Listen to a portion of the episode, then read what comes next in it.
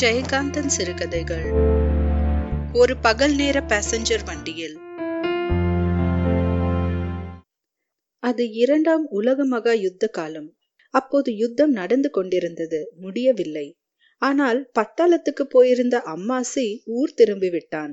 அவன் விருப்பத்துக்கு புறம்பாக அவன் வீட்டுக்கு அனுப்பப்பட்டான். அவன் இராணுவத்திற்கு இனிமேல் உபயோகப்பட மாட்டானாம். அவன் இப்போது இராணுவ வாழ்க்கை மென்று எறிந்த சக்கை. அவனது வருகையை எதிர்பார்த்து வரவேற்கவோ கொண்டாடவோ அவனுக்கு யாரும் இல்லை. அது அவனுக்கு தெரியும். எனினும் வேறு வழியின்றி தான் வெறுத்து உதறிவிட்டு போன அந்த தாழ்ந்த சேரிக்கே அவன் திரும்ப வேண்டி நேர்ந்தது. அம்மாசி போரை கைப்பிடித்து இராணுவத்தை புக்ககமாய் கொண்டிருந்தான். வேற்று நாடுகளில் விதேசி மனிதரிடையே திரிகின்ற அனுபவத்தை அவனை ஜாதி அறிந்து தள்ளினில் என்று விலக்கி வைக்காத விரிந்த உலகத்தோடு உறவாடும் இராணுவ வாழ்க்கையை அவன் நேசித்ததில் ஆச்சரியமில்லை. தாழ்ந்து கிடந்த இந்திய சமுதாயத்தால் தாழ்த்தி வைக்கப்பட்ட தனது சமூக வாழ்க்கையின் சிறுமையை வெறுத்தே முதல் மகாயுத்த காலத்தில் பட்டாளத்தில் சேர்ந்து பதினெட்டு வயதிலேயே கடல் கடந்து செல்லும் பேற்றினை அடைந்தவன் அம்மாசி. ஆயினும் இப்பொழுது ஒருமுறை சில காலம் கழித்து யுத்தம் நின்றபின் அதே வாழ்க்கைக்கு அவன் திருப்பி அனுப்பப்பட்டான். உலகையே வலம் வந்து அவன் சேகரித்து கொணர்ந்த அறிவும் அனுபவமும் அந்த சமூகத்தினரால் ஆவென்று வாய்ப்பிழந்து கேட்டு திகைக்கும் மர்ம கதைகளாகவும், பொய் என்று அவன் முதுகுக்கு பின்னால் உதட்டை பிதுக்கி கேலி செய்யும் மாய்மால பேச்சுக்களாகவுமே அன்று கொல்லப்பட்டன. அவ்வாறு அவர்களோடு ஒட்டியும் ஒட்டாமல் பட்டும் படாமல் வாழ்ந்து கொண்டிருந்த அம்மாசியை மீண்டும் ஒரு பொன்னான சந்தர்ப்பமாய் வந்து வழிய அழைத்தது இரண்டாவது உலகமகா யுத்தம். நாற்பது வயதுக்கு மேல் மீண்டும் அவனுக்கு இராணுவ வாழ்க்கை கிட்டிய மகிழ்ச்சியில் தனது சேரிக்கு ஒரு சலாம் அடித்துவிட்டு இராணுவ விரைப்போடு கம்பீரமாக புறப்பட்டு விட்டான் அம்மாசி. யுத்த களத்தில் மார்போடு இறுகி பிடித்த யந்திர துப்பாக்கியை தாங்கி எதிரிகளோடு போராடி கொண்டிருக்கையில் எதிரிகளின் குண்டு வீச்சுக்கு அவன் இலக்கானான். சில மாதங்கள் இராணுவ ஆஸ்பத்திரியில் கிடந்தான். அதன் பிறகு அவன் இராணுவத்திற்கு உபயோகமற்றவனாகி விட்டதாக டாக்டர்கள் கூறினர். அவனால் இப்போது அட்டென்ஷனில் நிற்கக்கூட முடியாது. யந்திர துப்பாக்கியை இரு கரங்களிலும் தாங்கி அணைத்து பிடித்து சுடும்போது எப்படி உடலும் கரமும் அதிர்ந்து நடுங்குமோ அதுபோல் எழுந்து நின்ற வெற்றுடம்பே நடுங்கிக் கொண்டிருக்கிறது அவனுக்கு. இராணுவ விரைப்போடு கம்பீரமாக ஊரை விட்டு போன அம்மாசிக்கு தலையாட்டம் கண்டு உடல் நடுக்கம் கொண்டு கூனி குறுகி திரும்பி வருகின்ற தன்னை சலாமடித்து வரவேற்க யாரும் வரமாட்டார்கள் என்று தெரியும். இருப்பினும் அவன் வந்தான். அந்த குக்கிராமத்தின் ரயில்வே ஸ்டேஷனில் பாசஞ்சர் வண்டிகள் தான் நிற்கும். அதுவும் பகல் நேர பாசஞ்சர் வண்டிகள் மட்டுமே நிற்கும். ஆனால் சில சமயங்களில் பல காரணங்களின் நிமித்தம் அந்த பகல் நேர பாசஞ்சரை முந்திக் கொண்டு இரவு வந்துவிடும். அப்படிப்பட்ட விதிவிலக்கான சமயங்களில் இரவிலும் அங்கே ரயில்கள் நிற்பதுண்டு. அப்படி ஒரு விதிவிலக்கான சமயத்தில் நேற்று இரவு வடக்கே இருந்து வந்த அந்த பகல் நேர பாசஞ்சர் வண்டி இந்த ஒற்றை பிரயாணியான அம்மாசியை மட்டும் இறக்கிவிட்ட பின் அந்த ரயில்வே ஸ்டேஷனில் கொஞ்ச நஞ்சமிருந்த வெளிச்சத்தையும் வாரி சுருட்டு கொண்டு போய்விட்டது. உலகத்தில் இருந்தே தனிமைப்பட்டுவிட்ட ஒற்றை மனிதனாய் அவன் நான்கு புறமும் இருளில் சுற்றி பார்த்தவாறு நின்றிருந்தான். பிறகு தனக்கு முன்பின் அறிமுகமில்லாத ஊரில் திரிவது போல் தோல் மீது தன் கேன்வாஸ் பைச்சுமையுடன் தான் பிறந்த ஊருக்குள்ளே போய் நான்கைந்து தெருக்களை அர்த்தமற்று சுற்றி பார்த்தான். அப்புறம் ஊருக்கு வெளியே வந்து பல்லாண்டுகளாய் ஒதுக்கி வைத்திருக்கும் தனது சேரியை தூரத்தில் இருந்தே பார்த்தான். மனமில்லாமல் தானே சேரியை நோக்கி நடந்து கொண்டிருப்பதை திடீரென உணர்ந்து ஒரு நிமிஷம் நின்றான். வாய்க்கால் மதகு என்ற சேரியின் எல்லைக்கு வந்துவிட்டோம் என்று தெரிந்த போது மேலே நடந்து சென்ற சேரிக்குள் போய் யாரை பார்த்து யாரோடு உறவாடுவது என்றெல்லாம் யோசிப்பதற்காக மதகு கட்டையின் மீது சுமையை இறக்கி வைத்துவிட்டு சற்று உட்கார்ந்தான். அவன் காலடியில் வாய்க்கால் நீர் சலசலத்து ஓடிக்கொண்டிருந்தது. அவன் தலைக்கு மேல் சில்வண்டுகளின் நச்சரிப்பு ரீங்கரித்து கொண்டிருந்தது. சாலையின் இரு மருங்கிலும் இருளில் நின்றிருந்த கரிய மரங்களின் நிழல் உருவங்களின் மேலெல்லாம் மினுக்கட்டாம் பூச்சிகள் மொய்த்து கொண்டிருந்தன. தூரத்தில் தெரியும் சேரியும் சிறு வெளிச்சமும் குடிசை வீடுகளின் மீது புகையும் தெரிந்தன. குழந்தைகளின் அழுகுரலும் ஒரு கிழவியின் ஒப்பாரி சத்தமும் லேசாக கேட்டது. அம்மாசிக்கு திடீரென தன் தாயின் நினைவு வந்தது. இதே மதகுக்கட்டையின் மீது எத்தனை முறை அவன் உட்கார்ந்திருக்கிறான். சலசலத்தோடும் இந்த வாய்க்கால் தண்ணீரில் அவன் தாய் புல்லுக்கட்டை போட்டு அலசிக் கொண்டிருந்த போதெல்லாம் வெறும் கோவணத்துடன் சின்னஞ்சிறு பையனாய் கையில் ஒரு கரும்பு துண்டுடன் நின்று கொண்டிருந்த நாளெல்லாம் அவனுக்கு இப்போது நினைவு வந்தது. அவன் தாய்க்கு அன்றிருந்த ஆசையெல்லாம் தன் மகன் வளர்ந்து ஒரு கண்ணாலம் கட்டிக்கொண்டு நாலு பேரை போல பயிர் தொழில் செய்தோ மாடு மேய்த்தோ வாழ வேண்டும் என்பதுதான். அந்த ஆசைகளையெல்லாம் கேலி செய்து பழித்து விட்டுத்தான் அவன் முதல் மகாயுத்த காலத்தில் பட்டாளத்துக்கு போனான். அவன் இராணுவத்தில் இருந்த காலத்தில் அவள் செத்துப்போன சங்கதியை திரும்பி வந்த போதுதான் அவன் அறிந்தான். அவளுக்காக அவன் அழக்கூட இல்லை. அம்மாசிக்கு மரணம் என்பது ரொம்ப அற்பமான விஷயம். அவன் சாவுகளின் கோரங்களோடு நெருங்கி உறவாடியவன். இப்போது அவனுக்கு தாங்கொனா கொடுமையாக இருந்தது உயிர் வாழ்பவன் உபயோகமற்ற வெறும் உயிர் சுமக்கும் காரியம்தான். சண்டையில் தான் செத்து போயிருந்தால் எவ்வளவு சௌகரியமாய் இருந்திருக்கும் என்று இப்போது கற்பனை செய்து பார்த்தான் அவன். அவனுக்கு இப்போது யார் இருக்கிறார்கள்? அவன் யாருக்காக வாழ்வது? அவன் மடியில் இப்போது சில நூறு ரூபாய்கள் இருக்கின்றன. அதை வைத்துக் கொண்டு என்னதான் செய்வது? ஐம்பது வயதுக்குள்ளாக அடைந்துவிட்ட முதுமையையும் இந்த நிராதரவான திக்கற்ற வெறுமையையும் அனுபவிப்பதை விட மரணம் சுகமான கற்பனையாய் இருந்தது அவனுக்கு. அப்போது கிரீச் கிரீச் என்று சக்கரத்தில் அச்சாணி உரசிக்கொள்ளும் சங்கீதமும் கடக் கடக் என்று மேடு பள்ளங்களில் இறங்கி ஏறும் தாளகதியும் ஒலிக்க தூரத்தில் ஒரு கட்டை வண்டி சேரியை நோக்கி வந்து கொண்டிருந்தது. வண்டி நெருங்கி வரும்போது அதிலிருந்து ஒரு பெண்ணின் குரல், "தே சும்மா கெட, அதோ ஆளு யாரோ குந்திக்கின்னு இருக்காங்க" என்று தன்னை குறித்து எச்சரித்த ரகசிய குரலிலிருந்து ஏதோ வாலிப சேஷ்டை என்று யூகித்துக் கொண்ட அம்மாசி தனது பிரசன்னத்தை ஒரு செருமலின் மூலம் உணர்த்தினான். "யாரையா அது மதகு மேல?" என்று வண்டிக்காரன் குரல் கொடுத்தான். "அசலூரு மடுவங்கரைக்கு போறேன்" என்று பதில் குரல் காட்டினான் அம்மாசி. வண்டி அவனை கடந்து சற்று தூரம் சென்றதும் வண்டி சப்தத்தையும் மீறி அந்த பெண் பிள்ளையின் கலகலத்த சிரிப்பொலி அம்மாசியின் காதில் வந்து ஒலித்தது. அவர்கள் பேசிய தோரணையிலிருந்து இருவருமே கொஞ்சம் காதல் போதையில் மட்டுமல்லாமல் சிறிதே கல்லின் போதையிலும் இருக்கிறார்கள் என்று அறிந்த அம்மாசி "ம், வயசு" என்று முனகிக் கொண்டான். "நான் வீணாக எதையெதையோ நாடி இந்த வாழ்க்கையையும் வெறுத்து ஓடி என்ன பயன் கண்டுவிட்டேன்" என்று அவன் மனத்தில் ஓர் இழை ஓடிற்று. இப்போது சற்று முன் வண்டியில் அவனை கடந்து போன இளமையின் கலகலப்பு, கடந்து போன தனது இறந்த காலமே தன்னை பார்த்து சிரிப்பது போல் இருந்தது அவனுக்கு. "அதெல்லாம் தான் போடிச்சே, எனக்கும் தான் இருந்திருக்கு. பதினெட்டு வயசும் இருபது வயசும் முப்பதும் நாற்பதும். ம், அப்போ அதை கவனிக்காம நானு ஓடினேன். அத்தோட பெருமை அப்போ தெரியல, ஓடினேன். மனுஷங்க என்னதான் சாதின்னும் மதமின்னும் ஒதுக்கி வச்சாலும் கடவுள் கருணையோட எல்லாருக்கும் சமமா கொடுத்திருக்கிற வயசையும் வாலிபத்தையும் எட்டி உதச்சிட்டு என்ன வேகமா ஓடினேன்டா நானு. ஓடிக்கின்னு இருக்கும் போதே அது என்கிட்ட இருந்து ஓடிக்கின்னு இருந்துச்சுன்னு அப்ப தெரிஞ்சுதா? நான் ஓடுறதுக்கே இந்த வயசு திமிருதானே காரணமா இருந்துச்சு. ஓடி ஓடி ஓய்ந்தப்புறம் இப்ப தெரியுது ஆ பூட்டுதேன்னு. என்ன லாபம்?" என்று தனக்குள் அவலமாய் அழுது முனகிக் கொண்டான் அம்மாசி.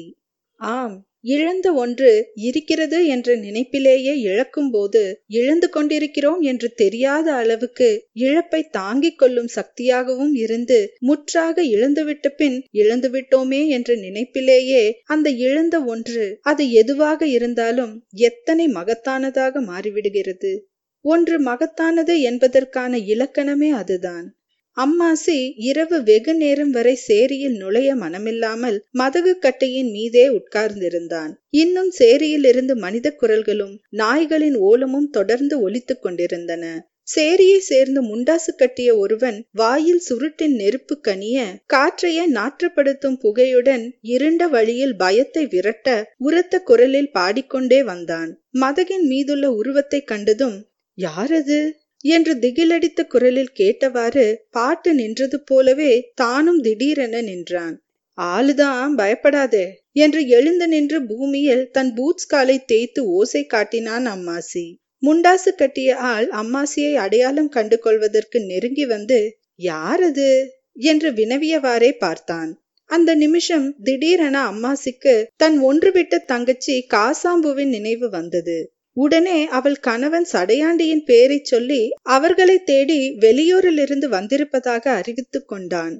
"சடையாண்டிக்கு ரயில்வே போட்டர் வேலை கிடைச்சது. அவன் பட்டணத்துக்கு பூட்டானே, பொஞ்சாதியையும் கூட்டுகினே, தெரியாதா உனக்கு என்று முண்டாசுக்காரன் கூறியதும் அம்மாசிக்கு பெருத்த ஏமாற்றமாய் இருந்தது. அவன் காசாம்புவையோ அவள் கணவனையோ எதிர்பார்த்து வரவில்லை. இருப்பினும் சேரிக்குள் புகாமல் திரும்புவதற்கு அதுவே போதுமான காரணமாயிருந்தது அவனுக்கு. பட்டணத்தில் எங்கே இருக்காங்கன்னு தெரியுமா என்று விசாரித்தான். எயிம்பூர் ஸ்டேஷன்ல தான் போர்ட்டல் வேலை செய்றானாம் சடையாண்டி, போனா பார்க்கலாம் என்று கூறிவிட்டு முண்டாசுக்காரன் சேரியை நோக்கி நடந்தான். அம்மாசி அவன் முதுகுக்கு பின்னால் நின்று அந்த சேரியை வெகுநேரம் வெறித்து பார்த்துவிட்டு தனது கேன்வாஸ் பையை தூக்கி தோல் மீது வைத்துக்கொண்டு ரயில்வே ஸ்டேஷனை நோக்கி திரும்பி நடந்தான். அன்பு காட்டவும் அரவணைத்துக் கொள்ளவும் யாரும் இல்லாத தனியான தனக்கு உள்ள ஒரே பிடிப்பு அந்த ஒன்றுவிட்ட தங்கையும் அவள் புருஷனும் அவள் குழந்தைகளும் தான் என்ற தீர்மானம் அவன் மனத்தில் உருவான அந்த நிமிஷமே அவன் நடையில் ஒரு தெம்பு பிறந்தது. மறுநாள் காலை பொழுது விடிந்து வெகுநேரம் கழித்து சில மணி நேரங்கள் தாமதமாக பகல் நேரத்திலேயே வந்து சேர்ந்தது அந்த பேசஞ்சர் வண்டி. வண்டியில் ஏறி நின்ற அம்மாசி தனது கிராமத்தை, தூரத்தில் தெரியும் சேரியை, வாய்க்கால் மதகை கண்கள் பளபளக்க வெறித்து பார்த்தான். அவனது சேரியை சேர்ந்த கோவனாண்டி சிறுவர்களும் மேல் சட்டையில்லாமல் இடையில் அழுக்கு பாவாடை தரித்த கருப்பு சிறுமிகளும் அந்த கிராமத்தின் விலை பொருட்களான நுங்கு, வெற்றிலை, வெள்ளரி பிஞ்சு முதலியவற்றை விலை கூறி விற்றவாறு ரயிலின் அருகே ஓடி திரிவதை ஒரு புன்னகையுடன் பார்த்தவாறிருந்த அம்மாசி எதையாவது அவர்களிடமிருந்து வாங்க வேண்டும் என்று சற்று நேரம் கழித்தே ஆசை கொண்டான்.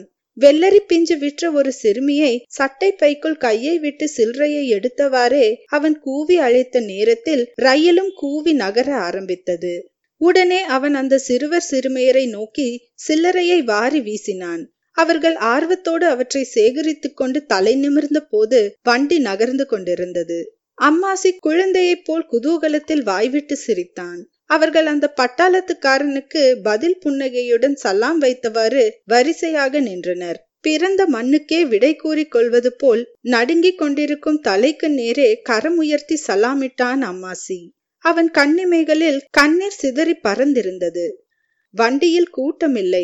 அம்மாசியின் தலைக்கு மேல் சாமான் வைக்கும் இடத்தில் காலில் மேஜோடும் இடுப்பில் வேட்டியின் மேல் பச்சை நிற சிங்கப்பூர் பெல்ட்டும் அணிந்த ஒரு பட்டிக்காட்டு மைனர் பீடி புகைத்தவாறு படுத்திருந்தான். அவனுக்கு எதிரில் ஒரு தாய் தனது தூங்குகின்ற பெண் குழந்தையை மடியில் கிடத்தி தானும் சாய்ந்து உறங்கிக் கொண்டிருந்தாள். அம்மாசி அவளை வெறித்து பார்த்தான். அவளது தோற்றத்திலிருந்து அவள் ஒரு இளம் பிராமண விதவை என்று தெரிந்தது. நாட்பட்ட க்ஷயரோகத்தால் அரிக்கப்பட்டு வெறும் அஸ்தி கூடே உயிர் தரித்து அயர்ந்தது போல் தோற்றம். அவளது தொண்டை குழியில் பிராணன் துடித்து கொண்டிருந்ததும் தெரிந்தது. பட்ட மரத்தில் படர்ந்த பசும் கொடியில் ஒற்றை மலர் பூத்தது போன்று அவள் மடியில் படுத்திருந்த அந்த அழகிய பெண் குழந்தை உறக்கத்தில் முகத்தை சுருக்கி பின் மலர்ந்து சிரித்தது. ரயிலின் மெதுவான ஓட்டத்தின் போது ஏறிய டிக்கெட் பரிசோதகர் வாசற்படியிலேயே சற்று நின்று சிகரெட்டை புகை தெரிந்துவிட்டு சாவதானமாய் வந்து அம்மாசியின் அருகில் அமர்ந்தார். சற்று நேரம் ஏதோ யோசனையோடு அமர்ந்திருந்த டிக்கெட் பரிசோதகர் பக்கத்து ஸ்டேஷனை வண்டி நெருங்கிக் கொண்டிருப்பதை உணர்ந்து அம்மாசியின் தலைக்கு மேல் படுத்திருந்த பட்டிக்காட்டு மைனரை நோக்கி டிக்கெட்டுக்காக கை நீட்டினார். அம்மாசியும் தனது கோட்டு பைக்குள் கிடந்த டிக்கெட்டை துழாவி எடுத்தான்.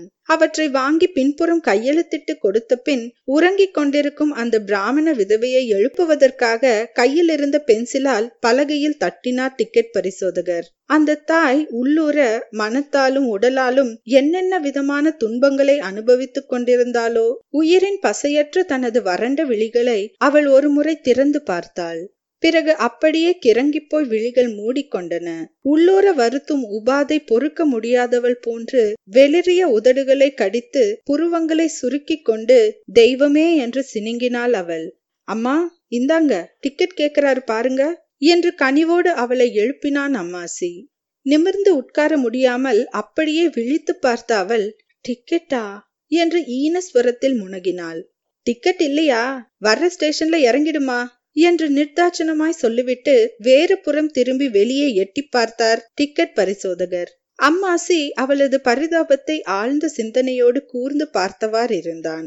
அடுத்த ஸ்டேஷன் நெருங்கிக் கொண்டிருந்தது. அவள் மிகவும் பிரயாசைப்பட்டு எழுந்திருக்க முயன்ற போது மடியில் படுத்திருந்த இரண்டு வயது குழந்தை உட்கார்ந்து கண்களை கசக்கிக் கொண்டு பசியினாலும் தூக்கம் கலைந்த எரிச்சலினாலும் அழுதது. எவ்வளவு தூரமா போகணும் நீங்க என்று அம்மாசி அவளை விசாரித்தான். பட்டணத்துக்கு போகணும் ஐயா என்று அவலமாய் பெருமூச்செறிந்தாள் அந்த தாய். சார், பட்டணத்துக்கு ஒரு டிக்கெட் போட்டு கொடுங்க, நான் பணம் தர்றேன் என்றவாறு தனது கோட்டு பையிலிருந்து உப்பி கனத்த தோல் பர்சை எடுத்தான் அம்மாசி. டிக்கெட் பரிசோதகர் அவனை ஒரு வினாடி பார்த்து அவனது பெருந்தன்மையை பாராட்டுவது போல் புன்னகை பூத்துவிட்டு நின்ற நிலையிலேயே ஒரு காலை தூக்கி பெஞ்சின் மீது வைத்து முழங்காலின் மீது நோட்டு புத்தகத்தை தாங்கி ரசீது எழுதினார். அந்த விதவை பெண் அம்மாசியை பார்த்து, உங்க குழந்தை குட்டியெல்லாம் தீர்காயுசா இருக்கணும் ஐயா என்று நன்றியுடன் குச்சி குச்சாய் இருந்த விரல்களோடு கும்பிட்டாள். தூக்கம் கலைந்து அழுத குழந்தை மீண்டும் தாயின் மடியில் முகம் புதைத்து கொண்டது.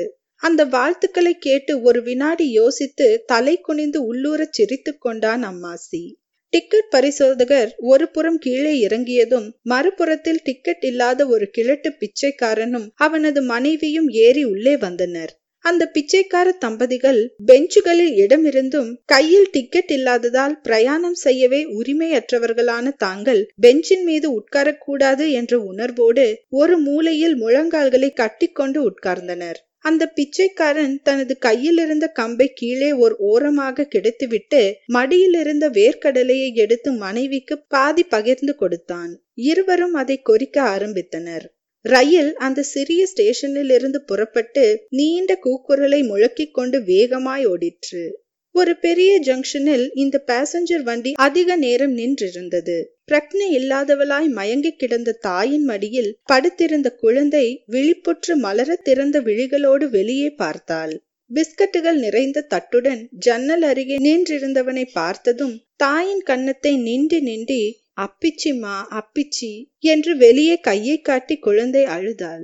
குழந்தைக்கு ஏதாவது வாங்கித்தரலாம் என்று எண்ணிய அம்மாசி தனது பிறப்பையும் அவர்கள் குலத்தையும் எண்ணி தயங்கியவாறே குழந்தையை பார்த்து புன்னகை காட்டினான்.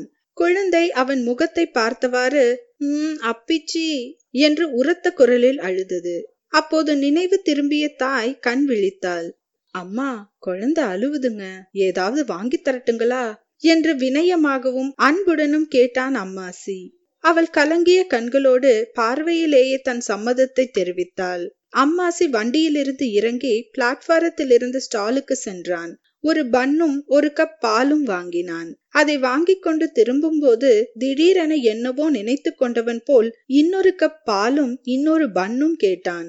காகிதத்தில் சுற்றிய இரண்டு பன்களையும் கோட்டு பைக்குள் வைத்துக்கொண்டு நடுங்குகின்ற கைகளில் இரண்டு வட்டாக்களை ஏந்தியவாறு அவன் ரயில் பெட்டியை நோக்கி நடந்து வந்தான்.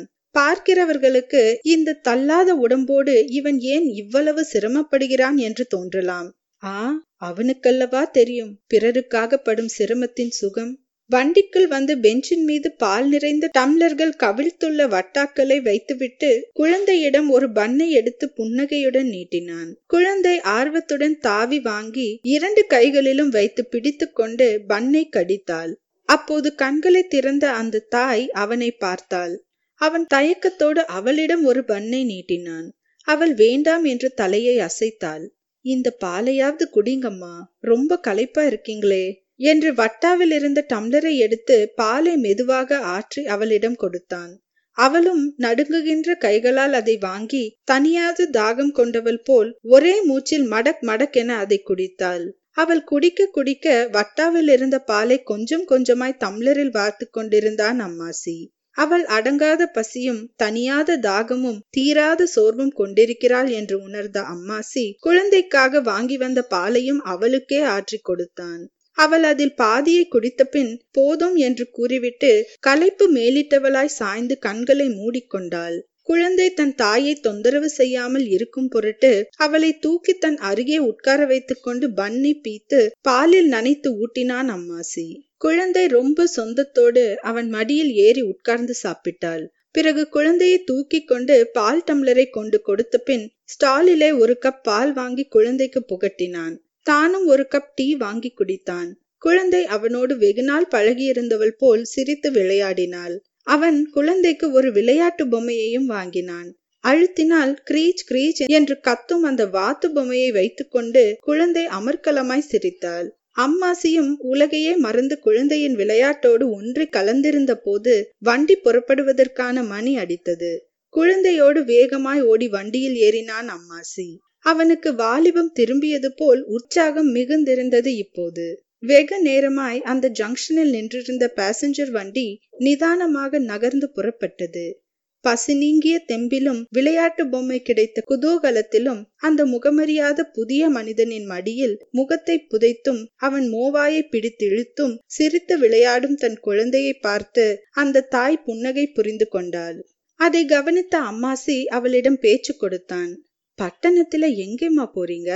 அவள் அதற்கு பதில் சொல்லும் முன் அவலமாய் பெருமூச்செறிந்தாள். பிறகு மெலிந்த விரல்களால் நெற்றியில் வழிந்த வியர்வையை துடைத்துக் கொண்டே பலஹீனமான குரலில் சொன்னாள், பட்டணத்திலே தெரிஞ்சவா இருக்கா என் சிநேகிதி ஒருத்தி. எப்பவோ ஒரு தடவை ஊருக்கு வந்தப்ப நுங்கம்பாக்கத்துல இருக்கும்னு சொன்னா. அட்ரஸும் சரியா தெரியல. அவ்வளவு பெரிய ஊர்ல போய் எங்க தேடுறதுன்னு நினைச்சுட்டு இருந்தேன். ஆனா இப்போ போய் சேரவே மாட்டேன்னு தோன்றுதே என்று சொல்லும்போது அவளுக்கு தொண்டை அடைத்து கண்களில் இருந்து கண்ணீர் வழிந்தது. ஏம்மா அப்படி சொல்றீங்க? நீங்க எங்க போகணுமோ அங்க கொண்டு போய் நான் சேர்க்கிறேன் என்று தைரியம் தந்தான் அம்மாசி. அவனது நல்ல தன்மைகளை மனத்துள் பாராட்டியவாறே அந்த தாயின் மனம் தான் நிராதரவாய் தவிக்க விட்டுவிட போகும் குழந்தையை பார்த்து குழைந்தது. அவள் திடீரென்று அவனிடம் பேசினாள். ஐயா, நீங்க யாரோ தெய்வந்தான் உங்களை அனுப்பி இருக்கு. இந்த நிமிஷம் எனக்கு ஆதரவு, சொந்தக்காரன், உடன் பிறந்த சகோதரன் எல்லாம் நீங்கதான். அந்த வார்த்தைகளை கேட்டு அம்மாசி மெய் சிலிர்த்தான். அப்போது தாயின் நினைவே இல்லாத குழந்தை அந்த வாத்து பொம்மையை அவன் காதருகே அழுத்தி ஓசைப்படுத்தினாள். அவன் தலையை ஆட்டிக்கொண்டு சத்தம் பொறுக்காதவன் போல் காதை பொத்திக் கொள்வதைக் கண்டு குலுங்க குலுங்க சிரித்து மகிழ்ந்தாள். குழந்தையோடு விளையாடி கொண்டிருந்த அம்மாசியை அந்த தாயின் பார்வை தீர்க்கமாய் அளந்தது. அம்மாசி அவள் தன்னிடம் என்னவோ சொல்லி ஆறுதல் பெறவோ எதையோ கேட்டு உதவி பெறவோ எண்ணி தவிக்கிறாள் என்று உணர்ந்து அதை தர, அந்த உதவியை செய்ய சித்தமானவன் போன்று அவள் முகத்தையே கனிவுடன் பார்த்து கொண்டிருந்தான். அந்த குழந்தையோ அவனிடம் இதுவரை யாருமே காட்டாத பாசத்துடன் அவன் மடிமீது ஏறி சட்டையை பிடித்து இழுத்து அவன் இருதயத்தையே தன்பால் ஈர்த்து கொண்டிருந்தது. திடீரென்று குழந்தையின் தாய் மீண்டும் அவனிடம் பேசினாள். ஐயா, எனக்கு யாருமே ஒருத்தருமே நாதி இல்ல என்று அவள் விம்மி விம்மி அழுதாள். சற்று நேரம் தாரை தாரையாக கண்ணீர் வடித்து அழுத பின் முகத்தை துடைத்து கொண்டு அழுததால் கம்மி போன குரலில் கூறினாள். போன வருஷம் அவ பிறந்த ஒரு வருஷத்துக்குள்ள பெத்தவரை எடுத்து தின்னுட்டா என்று அவள் அங்கலாய்த்த போது அம்மாசி குழந்தையை மார்போடு அணைத்து கொண்டான். ஏம்மா குழந்தையை திட்டுறீங்க என்று அவன் கேட்டபோது அவளும் முகத்தை கவிழ்த்து கொண்டு முனகினாள். பாவம், அந்த சிசு என்ன பண்ணும்? அவருக்கும் சாகிற உடம்புதான். கல்யாணத்தப்பவே அவருக்கு வயசு ஐம்பதுக்கு மேல. எங்க அப்பா ஏழை, வரதட்சணைக்கு வழி இல்லாம மூணாந்தாரமா கட்டி வச்சார். அடுத்த வருஷம் எங்க அப்பாவும் போயிட்டார். இவ அப்பா தங்கமாய்த்தான் என்ன வச்சுட்டு இருந்தார். தெய்வத்துக்கே பொறுக்கல, கண்ணவிஞ்ச தெய்வம் என்று அவள் பல்லை கடித்து கொண்டு திட்டினாள். அவள் மூக்கி சீந்தி கொண்டு பேசினாள். அவ அப்பாவுக்கு ஓட்டல்ல வேலை. அவருக்கு ஷயரோகம் வந்துடுத்து. அப்புறம் வேலைக்கு யாரும் வச்சுக்க மாட்டேன்னுட்டா. நாலு குழந்தைங்க பெத்தேன். ஒன்னொன்னா வளர்த்து வளர்த்து வாரி கொடுத்துட்டேன். கடைசியில இவ இவளும் இல்லைன்னா எங்கேயோ ஆறோ குளமோ பார்த்து விழுந்து பிராணனை விட்டுடுவேன். தாங்க முடியல ஐயா, இந்த நோயோட இம்சை தாங்க முடியல. இனிமே பொழைக்கிறதாவது.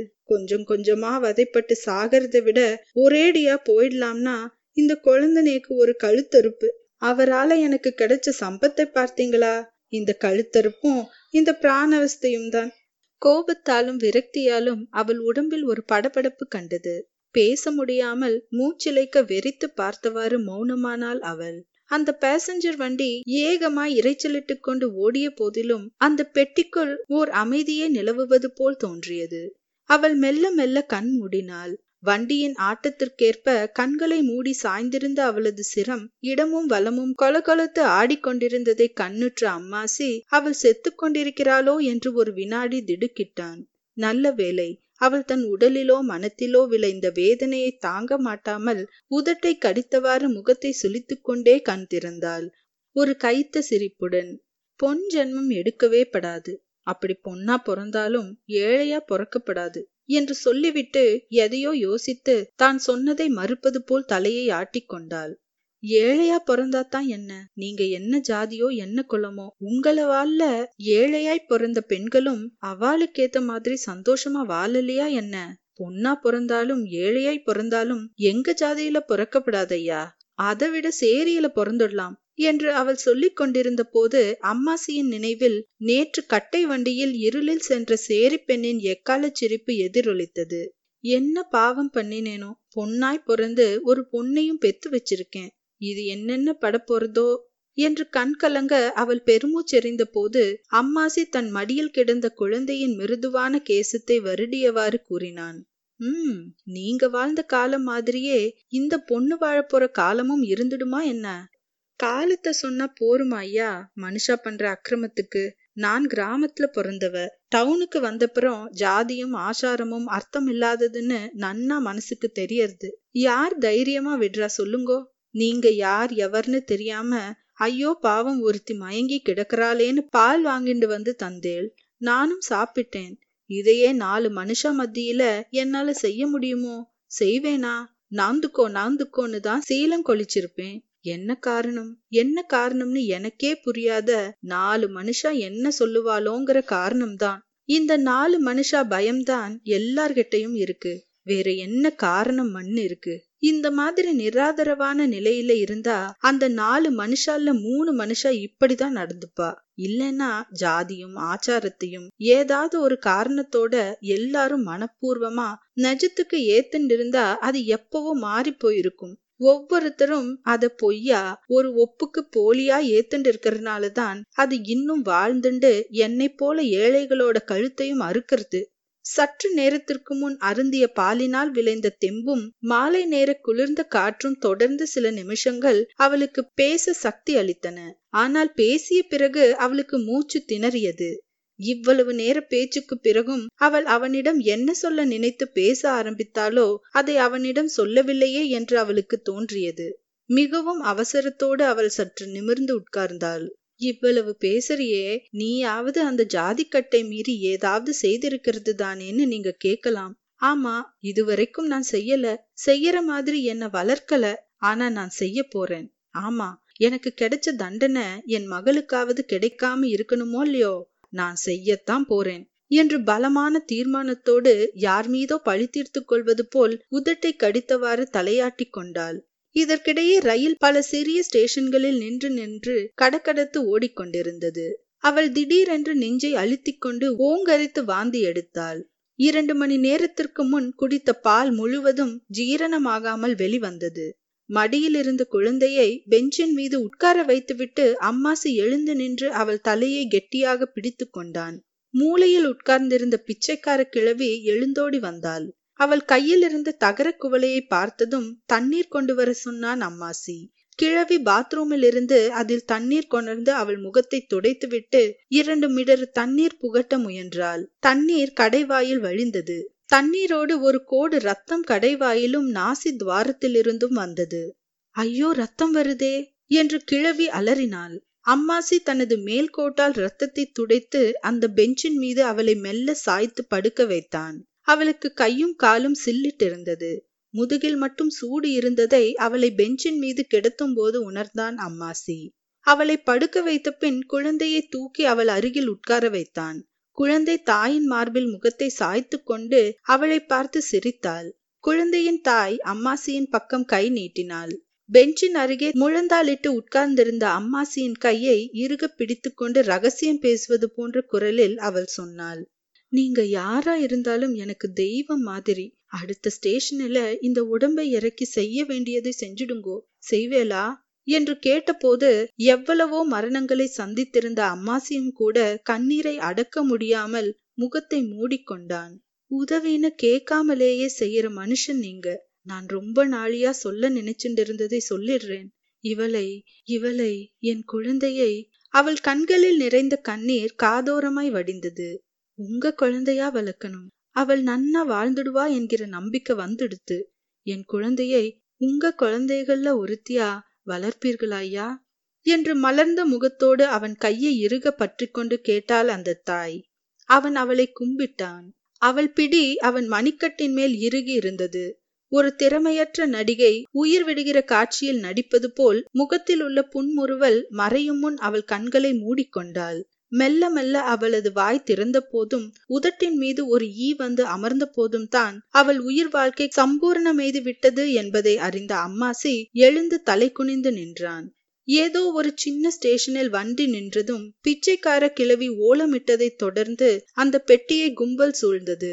கும்பலை விலக்கிக் கொண்டு ஒரு ரயில்வே அதிகாரி உள்ளே நுழைந்தார். மூன்றாம் நாள் மதியானம் அந்த சின்னஞ்சிறு ரயில்வே ஸ்டேஷனில் தெற்கே இருந்து வரும் பகல் நேர பேசஞ்சர் வண்டிக்காக கையில் குழந்தையுடன் காத்திருந்தான் அம்மாசி. தன் தாய்க்கு செய்ய தவறிய ஈமக்கடன்களை எல்லாம் நேற்று ஒரு தாய்க்கு செய்துவிட்டு வாழ்க்கையில் தனக்கு கிடைத்திருக்கும் பொக்கிஷம் போல் அந்த குழந்தையை இரவெல்லாம் மார்போடு அணைத்து கொண்டு அந்த ரயில்வே ஸ்டேஷனில் காத்திருந்தான் அம்மாசி.